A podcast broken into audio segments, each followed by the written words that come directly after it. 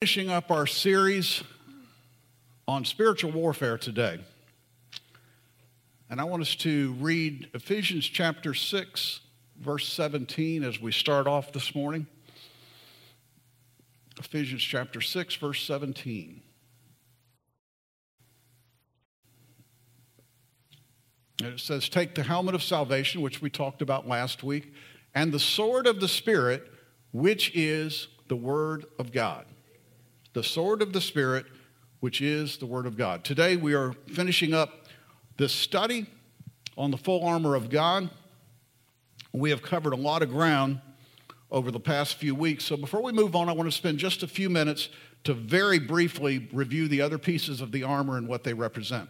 First of all, we saw the belt of truth. It represents a, a life that is built upon faithfulness to God and on his, to His Word. Truth is absolutely foundational to us as Christians. And when we say truth, we're not talking about my version of truth, your version of truth, um, but the truth that's found in the Word of God. That, that is something that we have to hold on to. Um, there is no such thing as relative truth. We are not entitled to our own truth. We're entitled to our opinions, but there is only one truth. When we're talking about salvation, that's in the Word of God. And unless our lives are rooted and lived out in godly truth, we will not be able to stand when the devil attacks us. The breastplate of righteousness was the next thing we looked at. It speaks of a, holy life, it speaks of a life that is lived in conformity to the Word of God, not, not a bunch of rules and regulations of our own making or of somebody else's own making, but conformity to the Word of God. It's not self righteousness but the kind of righteousness that we can only get and receive from God through Jesus Christ. A life lived out in this type of righteousness is the kind of life that has been made righteous by what Christ did on the cross. And it is a powerful defense against the attacks of the enemy. But if we allow sin to live in our life and dwell in our life, then we give Satan an in and be assured, he will find that place. If there's a little break in the armor somewhere, he will find it and he will use it to attack us and exploit us. But godly righteousness, godly righteousness closes the door to Satan and protects us from him when he attacks us. The next thing we looked at was the shoes of the gospel of peace. It refers to our foundation in Jesus Christ.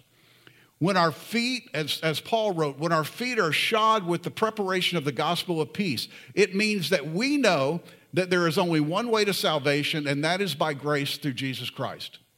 And because we know that, we stand in that knowledge. We stand firm in that knowledge because we are wearing the shoes of the preparation of the gospel of peace. And even though Satan might try to make us doubt that we're saved, when we are secure in our salvation, we are at peace in the knowledge that, that, that we are saved, so we stand strong and we cannot be moved.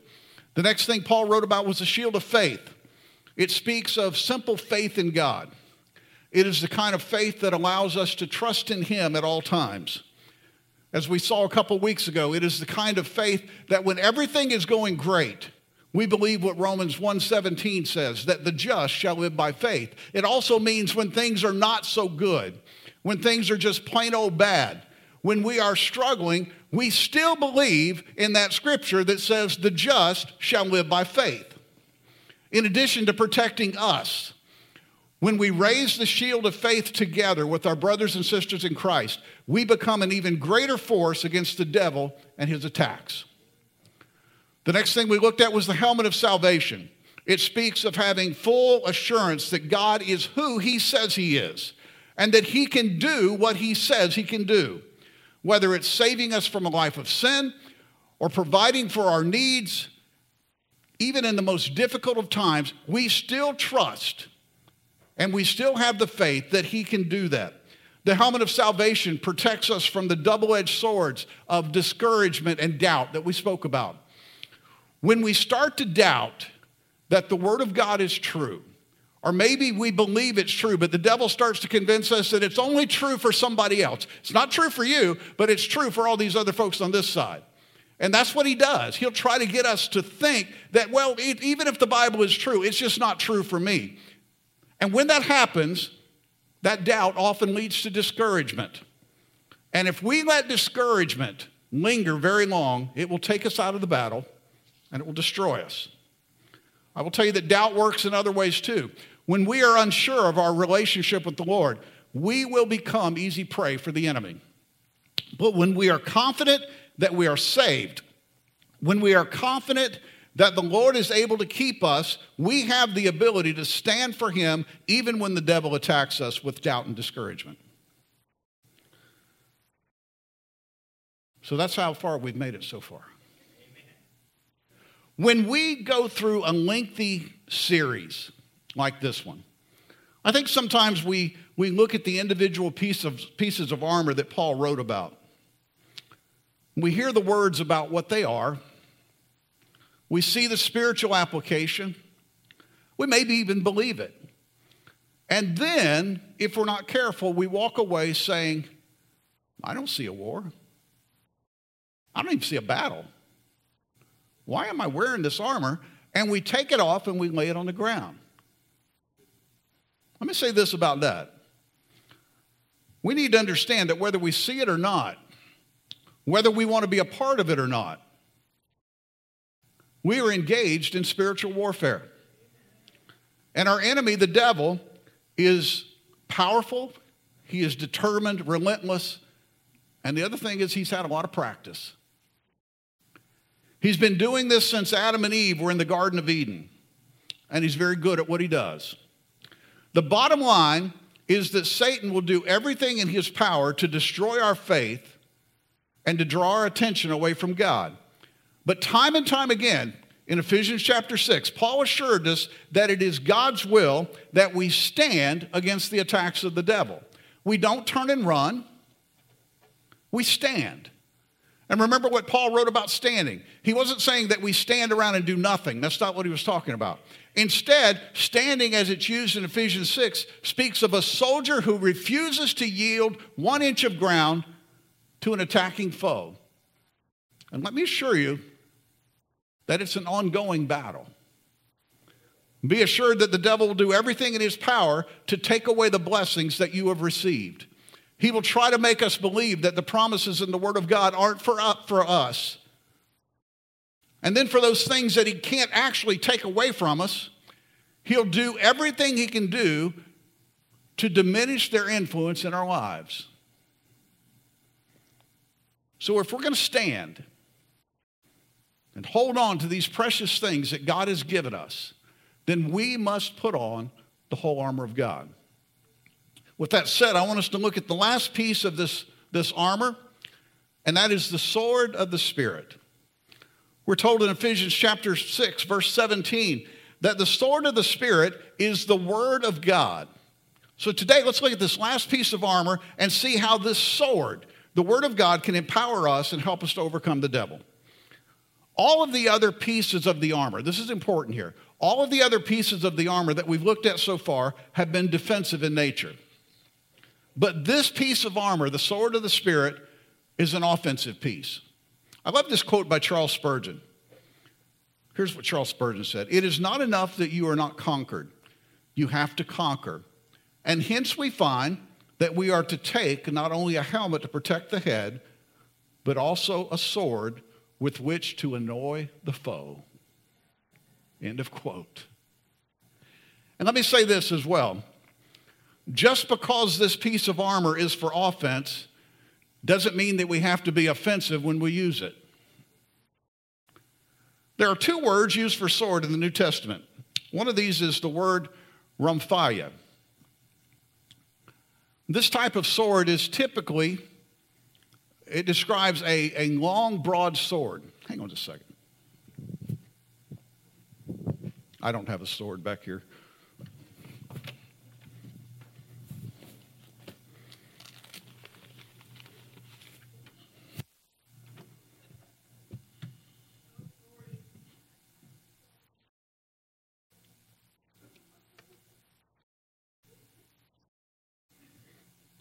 I thought I had a pointer. I don't have one of those either. I ordered this just for today. I was going to point, it's the actual guy on the bottom here.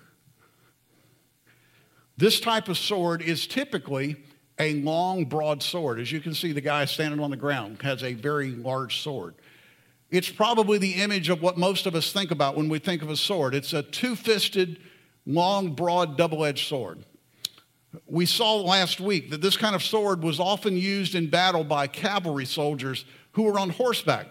And they used it for slashing at the enemy in attempt to, to cut their head, either gash it open or cut their head off. So that's one word, rhomphaia. The other word that we find in the New Testament that describes a sword is the word machaira. This word refers to a, a long knife, or probably more accurately, a short sword that was carried by Roman soldiers. These swords varied in length somewhere between 6 and 18 inches long. It was the type of sword that was used in close hand to hand combat. So you couldn't use a, a three foot sword when you're standing right next to a guy here. So this was a hand to hand combat, combat, combat short knife sword that you could fight hand to hand. A similar version of this sword was called a gladius by the Romans. It's what the gladiators used when they did the fights in the Colosseum because they were fighting close with a small shield that we saw a couple weeks ago. So they had a small shield and a short knife. So that's what this sword is. The word that Paul uses here in Ephesians 16 is this second sword, Machaira. He's thinking of the short sword carried by every Roman foot soldier. Someone's probably thinking, well, that's maybe the coolest thing I ever heard in my life. Or maybe not. Instead, you're thinking, why is this important to us as Christians? Hang on, we're getting there. This sword was the, so- the soldier's primary weapon in hand to hand combat, and this blade was carried in a scabbard. And where was the scabbard, you might ask? It was attached to the soldier's belt. There's that belt of truth again. Without that belt of truth, there was no place to put this sword. It was attached to the belt, so it was always available and ready to use. Most likely, this is the kind of sword that Peter used to cut off the ear of the servant of the high priest when the soldiers came to arrest Jesus in the Garden of Gethsemane. A short sword. On a side note, I believe that the image of Peter cutting off this guy's ear is a great lesson for us, and this is why I say that. I think it's safe to say that Peter wasn't aiming for this guy's ear. He wasn't that good. He was a fisherman. Most likely, he was trying to cut this guy's head off. But the problem was, he didn't know how to use what he had. In the same way, we can carry around a Bible everywhere we go. It might be even a gigantic Bible, complete with the words of Jesus in red. There's nothing wrong with that. But it will do us no good if we don't know what we have and we don't know how to use it. I've seen people that just carried a Bible around, didn't know what it said, couldn't find a passage of Scripture to save their life. They just carried a Bible around. And that's about like Peter carrying a sword around. A fisherman carrying a sword that was used, made, designed for a soldier, and he didn't know how to use it. So when he went to cut a guy's head off, he instead cut the guy's ear off. But again, in Peter's defense, he was a fisherman. He didn't really have a, a lot of reason to be a skilled swordsman. This type of, of short sword that we're talking about here was an indispensable component for a Roman soldier. Roman soldiers not only used it to defend themselves, they also used it to help accomplish day to day tasks around the camp. But again, as with all the other pieces in this armor that we've looked at so far, the sword Paul was talking about here is not a physical sword. Paul identifies this sword as the sword of the Spirit, which is the Word of God. So, this sword is a spiritual weapon that is to be used by believers in our conflict with Satan. Paul first says that this sword is of the Spirit. What does that mean? This refers to its origin. And it's a reminder to us that the Bible is not a man made book. The Bible is a spiritual book that came to us from the Spirit of God. 2 Timothy 3:16 and 17 says this: All scripture, all scripture is God-breathed and is useful for teaching, rebuking, correcting, and training in righteousness, so that the man of God may be thoroughly equipped for every good work. See how that fits in with what we're talking about here? So that we're equipped. It's good for everything we need and it helps us to be equipped for every good work. Sometimes we need to be reminded that the Bible that you carry around, whether it's a physical Bible or it's your phone or your tablet, is no ordinary book. It is the Word of God. And regardless what, can't believe I'm going to say this, regardless of what many pastors might tell you, preachers, theologians might be saying today, the Bible is inspired by God. The Bible is infallible. It is inerrant, which means it doesn't have errors in it. It can be trusted and it can be believed. If we can't believe that as Christians, that the Bible is the Word of God, then what are we doing? When the Bible turns out to be, well, it has some mistakes in it, and well, it, it, doesn't really mean that, and well, I, I, I like this part, but I don't like that part. When we start believing that and we start acting on that, then we are nothing but a social club.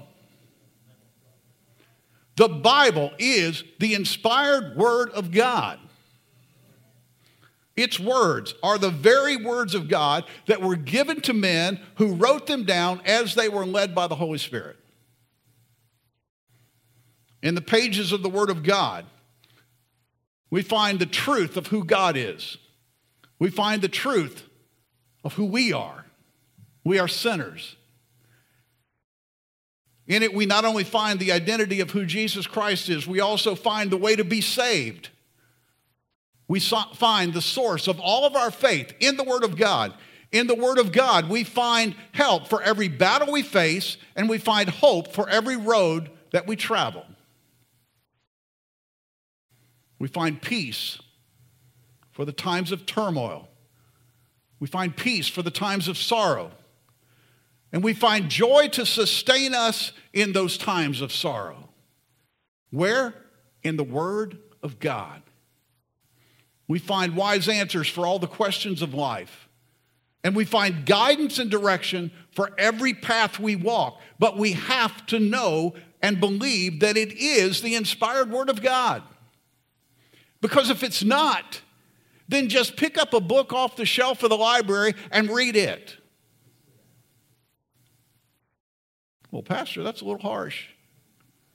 It's the truth.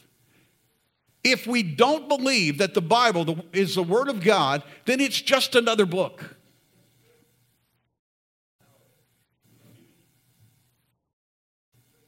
Listen to what John Wesley said dividing, regarding the divine authorship of the Scripture.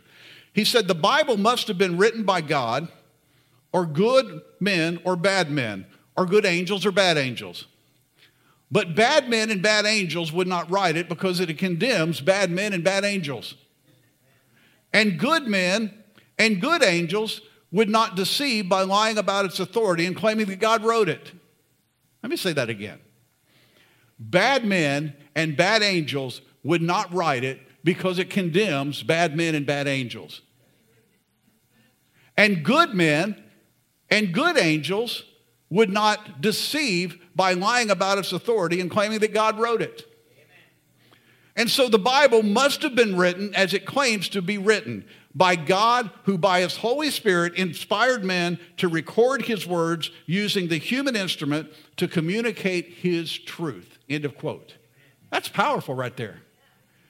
It tells us that it had to be by, the, by God as he inspired men to write. And we need to look at the Word of God, what we refer to as the Bible, as a book to be read, a book to be believed, to, a book to be loved and shared and trusted. We need to saturate our lives with the truth. We need to soak in the glories it contains because there is no other book like it in the world.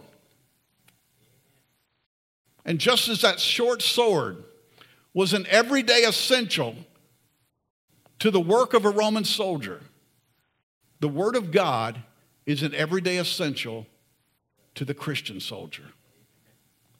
We have to have it. We don't just go to it when we have a problem.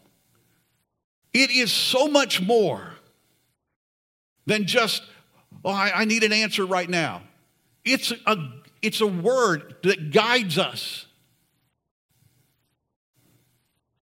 There's a word in our text that I want to look at for a moment. It's really important, so stay with me here. The word that Paul used for word in verse 17 is from the Greek word rhema. The word rhema literally means an utterance. In other places in the New Testament, four Greek words are translated as word in our English Bible. Two of those words are used most often. We're going to talk about those today. One of those words is logos, and the other word is rhema. Let's look at both of those words. Logos, first of all. This refers to something said. It also refers to the thoughts behind the words. The word logos is often used, most often, to speak of the entirety of the Word of God. So, logos is the totality of the Word of God, it's the Bible. So, when you hear the word logos, you think of the Bible as a total book. So, another word for Bible would be logos, word. And then there's this word rhema. Rhema, this word refers to an utterance, specific utterance. When it is used in the Word of God, it does not speak of the whole Word of God. Instead, it speaks of smaller sections or individual words. Hang on, we're going somewhere. A rhema is also described as a verse or a portion of Scripture that the Holy Spirit brings to our attention with application to a current situation or need for direction. So when we're in trouble, it's that word that comes back to us from the Holy Bible, from the Bible or the Word of God. That is a rhema word that comes to us for a specific need. So when Paul uses the word word in verse 17, rhema is the word that he's talking about here. He's not referring to the whole Bible, but to shorter, specific sections of Bible, to individual words or phrases, if you will. So he's not referring to the big giant sword He's referring to a shorter sword, a specific sword. Look at this. In Matthew 4, verses 1 through 11, when Jesus was tempted in the wilderness and faced G- uh, Satan's temptation, Jesus responded to every attack of the devil by quoting scripture. That's what he did. In Matthew 4, verses 4, 7, and 10, each time the devil came against him, he pulled out the sword of the word swung it, and he said, It is written. And then he quoted passages from the Old Testament. See if that helps, if this helps. Think of the Bible in its entirety as a, a vast armory. And in that armor, armory, there are weapons of every size and description. Each of those weapons is designed for specific types of battle. You may have heard it said before you don't bring a gun to a knife fight, or you don't bring a knife to a gunfight, actually. Probably be the better way around. You don't bring a knife to a gunfight. That's the idea here as well. When times of temptation or satanic attacks come against us, it is impossible or impractical to try to throw the entire Bible at the attacker and we just start at Genesis 1 and just start reading through the Bible when we're being attacked. No. What we need then and there is a specific word, that rhema word, something specific from the Word of God that speaks to an individual circumstance. You with me so far? Okay. That's what Jesus did. Three times he was attacked by Satan when he was in the wilderness. Three times Jesus stepped into the armory of the Word of God. He selected the very weapon, the very passage he needed for each individual encounter. Jesus did not try to repel Satan's attack with the whole Bible. He chose the precise weapons he needed for each attack. Look at it again. Matthew 4 4. He responded to this attack Jesus uses a portion, uses a portion of Deuteronomy 8 3 that says, Man does not live by bread alone, but on every word that comes from the mouth of God. In Matthew 4 7, the devil comes against him, and he, again, he uses a portion of the Old Testament from Deuteronomy 6 16, where he said, You shall not tempt the Lord your God. Matthew 4:10, the third time the devil comes against him, Jesus quotes from Deuteronomy 6:13, which says, "Fear the Lord your God and serve him only." Specific weapon for the specific need. Jesus was so familiar with the Word of God that he was able to select the proper rhema in each attack. His wise use of rhema allowed him to achieve, achieve victory over the devil. It's interesting to note, watch this. Jesus could have just verbally rebuked Satan. He was God in the flesh. He could have just verbally rebuked him, but he didn't. Instead, he used the word of God as his sword. Who do we think we are when the devil attacks us and we think we can just mouth off to Satan? Jesus didn't do that. Stay with me. Three times Jesus was attacked.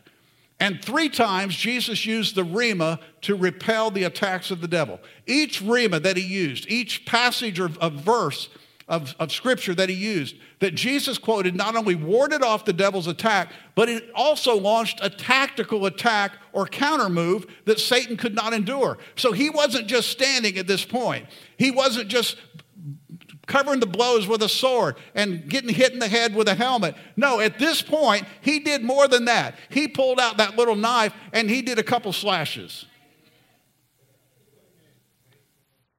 When the devil was faced with the truth from the Word of God, he had to abandon his attack and flee. And I will tell you this the Word of God has not changed. The Word of God is still powerful. And when the devil comes against you, you can try to stand there on your own. It won't work. But you can try to stand there on your own. But if you will use the Word of God, and you will pull out that Rhema scripture, that Rhema passage for the individual attack that you're experiencing, I promise you the devil will have to flee. But let's be clear here. We need to be so familiar with the armory, the Bible, that we know where all the swords are placed. And then when the enemy attacks us, we will be able to repel his attacks with the Word of God. And this will enable us to stand against the assaults of the enemy. The Bible is a defensive weapon, it is an offensive weapon. It can be used either way. But in the context that Paul is writing here, it was an offensive weapon that is used to attack. And by doing that, it allows us to take the battle to the enemy. We don't have to just stand there cowering under the, the, the blows of the enemy. We rise up and we take the Word of God, we take the Scripture, and we fight back. Hebrews 4:12 says this, "For the word of God is living and active, sharper than a double-edged sword. It penetrates even to the dividing the soul and the spirit, joints and marrow. It judges the thoughts and the attitudes of the heart." James 4 7 tells us that when we resist the devil, if we use the word of God, he will flee from us.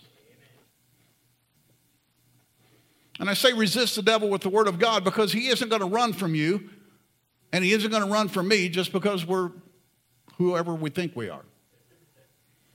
We have to have a weapon that can be used for defense as well as offense, and that weapon is the Word of God. But here's, here's the thing where we're headed today.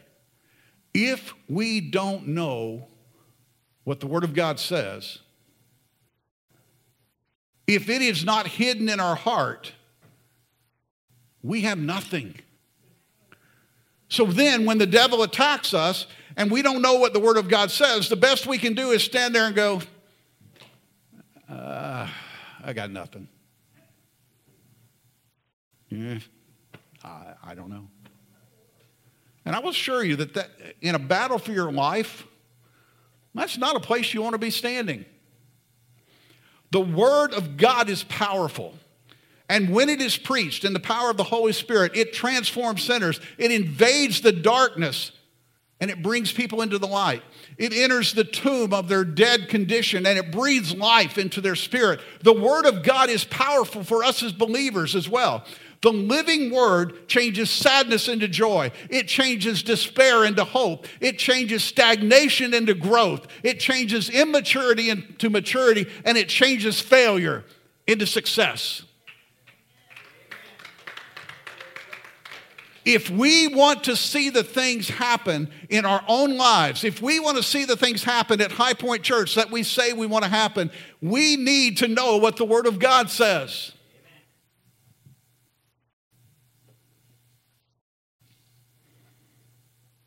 I've already alluded to this, but let me say it again. The problem with so many folks in churches today is they are not familiar with the, what God has said in His Word. Well, I, I don't have to know what it says. If I get in trouble, I'll call the pastor. He'll give me a good scripture. He'll give me a rhema. No, you need to know where in that armor you can go find your own. I might be on the phone with someone else. Then what are you going to do? And because folks, so many folks don't know what the Word of God says, when they are attacked by the enemy, they resort to some tactic of their own doing, and that just doesn't work. But if they knew the Word of God and the location of the various weapons and where they're located, they wouldn't be so helpless and they wouldn't live such a defeated life. Maybe the reason, if you just keep getting beat down,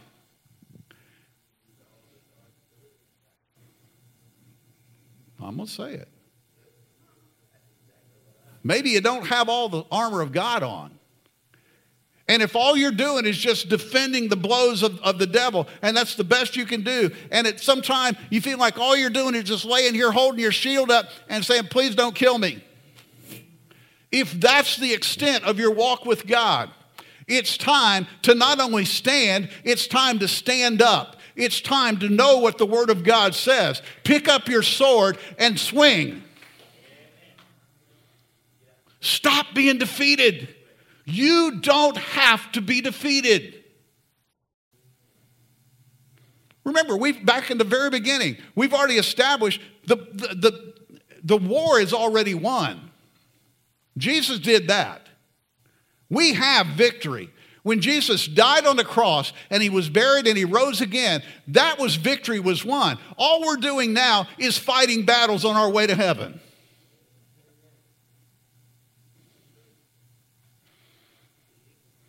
So I will tell you this the only way to know the Bible and learn where these various weapons are located is to read the Bible and learn what's in it. Sounds simple enough, right? That means we have to pick it up, we have to open the pages and learn what it, it's trying to teach us. And, and not just depend on what the pastor feeds us on Sunday morning. Yes, we need to be on, in church on Sunday. That's not what I'm saying. Yes, we need to be on Sunday morning. Yes, we need to be in Bible study on Wednesday night. But we also need to learn how to feed ourselves spiritually, and we do that by studying the Word of God. We're going through a discipleship uh, course on Wednesday nights and have been for several weeks now. And one of the things that we've been talking about specifically is studying the Word of God. If we are going to become disciples of Jesus, how can we do it if we don't know what he said? The disciples, his original 12, you know how they became disciples? Because they followed him around three years. They heard his words, they saw what he did, they lived it. Their lives shadowed him and then echoed him and, and mirrored his. So that when he was gone, there was something down inside of them. They knew the man. But if we don't know what the Word of God says, we don't know Jesus. Thomas Guthrie said this He said, The Bible is an armory of heavenly weapons, a laboratory of infallible medicines, a mine of exhaustless wealth. It is a guidebook for every road, a chart for every sea, a medicine for every malady, and a balm for every wound. Rob us of our Bible, and our sky has lost its sun. If we would think of the importance of the Word of God like that, we would spend time in it personally. The Bible is the Word of God, it is the source of our faith. It is the only source we possess for learning about God, for learning about Jesus, for learning about salvation, sin, and heaven and hell. And we must learn its truths, or when we face the devil, we will find out that we are helpless. And that's not the time to find out you're helpless. The Bible is also our source for happiness, our source of peace, our source of spiritual growth, and it's the source of power for living daily. The Bible is indispensable for the Christian who desires to be successful in his or her walk for the Lord.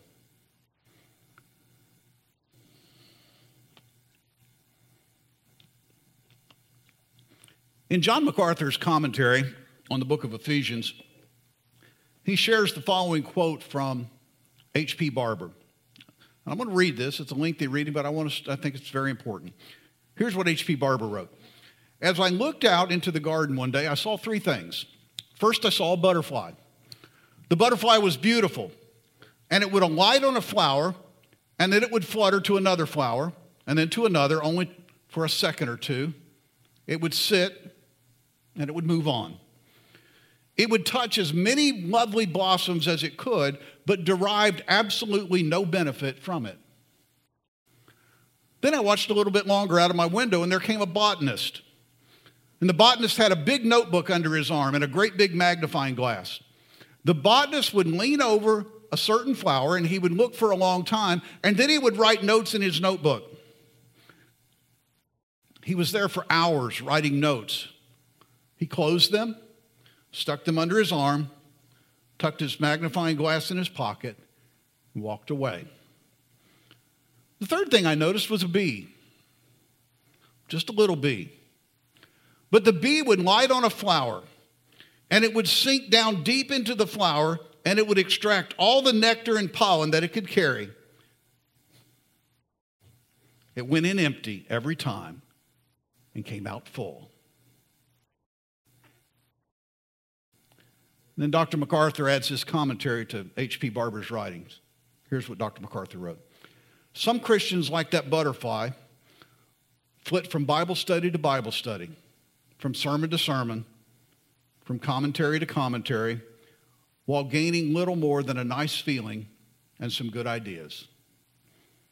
Others, like the botanist, study Scripture carefully and take copious notes. They gain much information but little truth. Others, like the bee, go to the Bible to be taught by God and to grow in knowledge of Him. And also, like the bee, they never go away empty. Amen. Amen. If you have access to a Bible, whether it's a physical book Bible or an electronic version, you are blessed with a precious treasure. Cherish it. Read it, study it, learn from it, love it, and probably most important, live it. Do as David said in Psalm 119 11 I have hidden your word in my heart that I might not sin against you. I have hidden your word in my heart, way down deep. We need to make the, the Bible our daily bread. We need to use it daily and hold on to it firmly. as we wear the armor of God. And if we will do that, when the enemy comes against us, and be assured that he will, when the enemy comes against us, as it says in Ephesians 6:13, we will be ready to stand. And when we have done all else, we will stand. I want to clarify something about this spiritual warfare study and the full armor of God.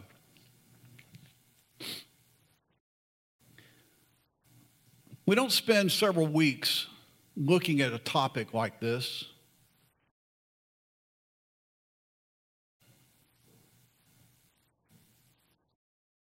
So that you can live your best life now.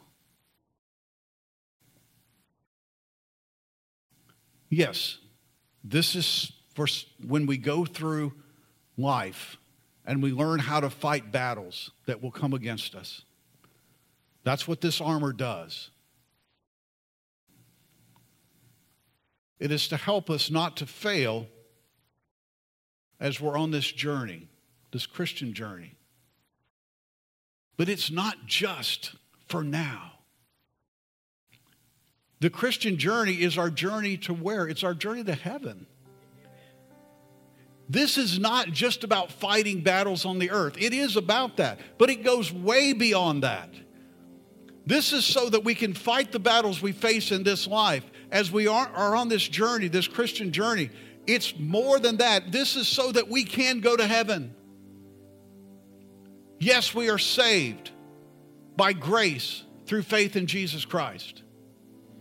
But if at some point and the devil comes against us and we, we, we just say, I, I got nothing, and we turn around and run, and we say, I'm not fighting this battle anymore, I quit. I'm done with this.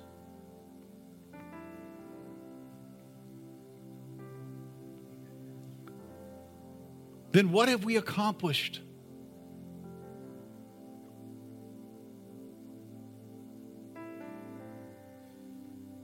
The goal is not just so you can live, as I said, your best life now. Yes, that's great. The goal is that we make it to heaven. Because if you live your best life now and you find success all along the way, and then at some point before you leave this world, you say, need that. And we walk away from it. Well, I thought you said my salvation is secure. It is. No one can snatch your salvation away from you. No one can snatch you out of his hand. But you can walk away and say, No. If you don't agree with me, see me after church, and I can show you a lot of scripture that says that. You can walk away from God. And whatever reason it might be that you do discouragement, doubt, the battle got too hard, people, whatever it might be, it doesn't matter what the reason was, the end result is still the same. You won't go to heaven. And the devil wins again.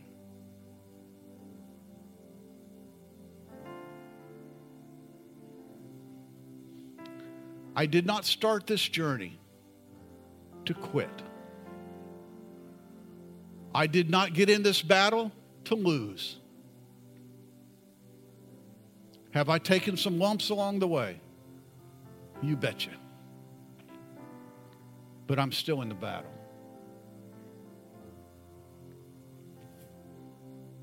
Again, I, I,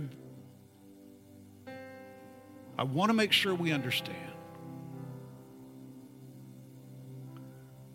We don't wear this armor of God because it makes us feel good. We don't wear this armor of God and carry this sword around because it makes us happy. If you get happy because of it, fantastic. But I didn't find anywhere in the Word of God that it just makes you happy.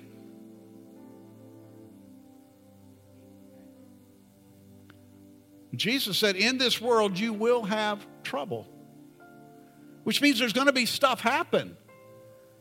But he said, But take heart, I have overcome, which means he won the victory already. We're just fighting battles along the way. Don't put the armor on for the wrong reason.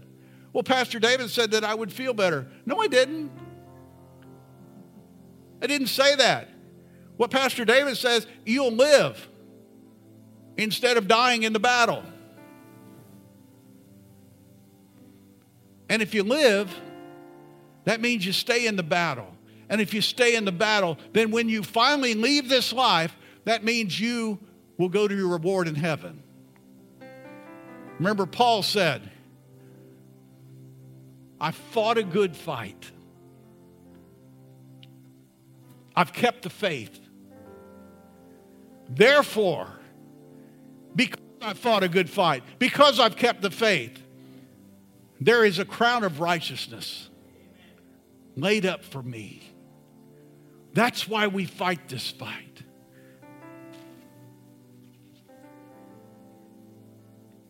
Hmm. Mm-mm-mm. Would you stand this morning?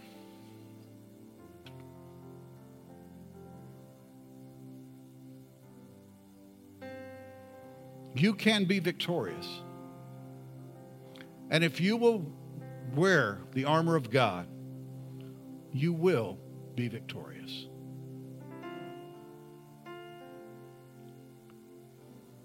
Pick up that sword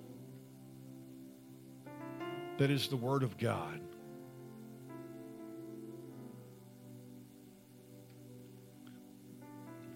Study the Word. Put it in your heart. Put it in your mind. And you will be able to stand. As the worship team sings this morning, I, I want us again just to, to come up to the front here. I want us to pray. If you need prayer this morning, we will pray with you. We'll pray for you. But I'd like everyone who will just come up and let's pray. If you don't need to pray, then just stand here and worship. Let's praise Him. He is worthy of our praise. Hallelujah. This song is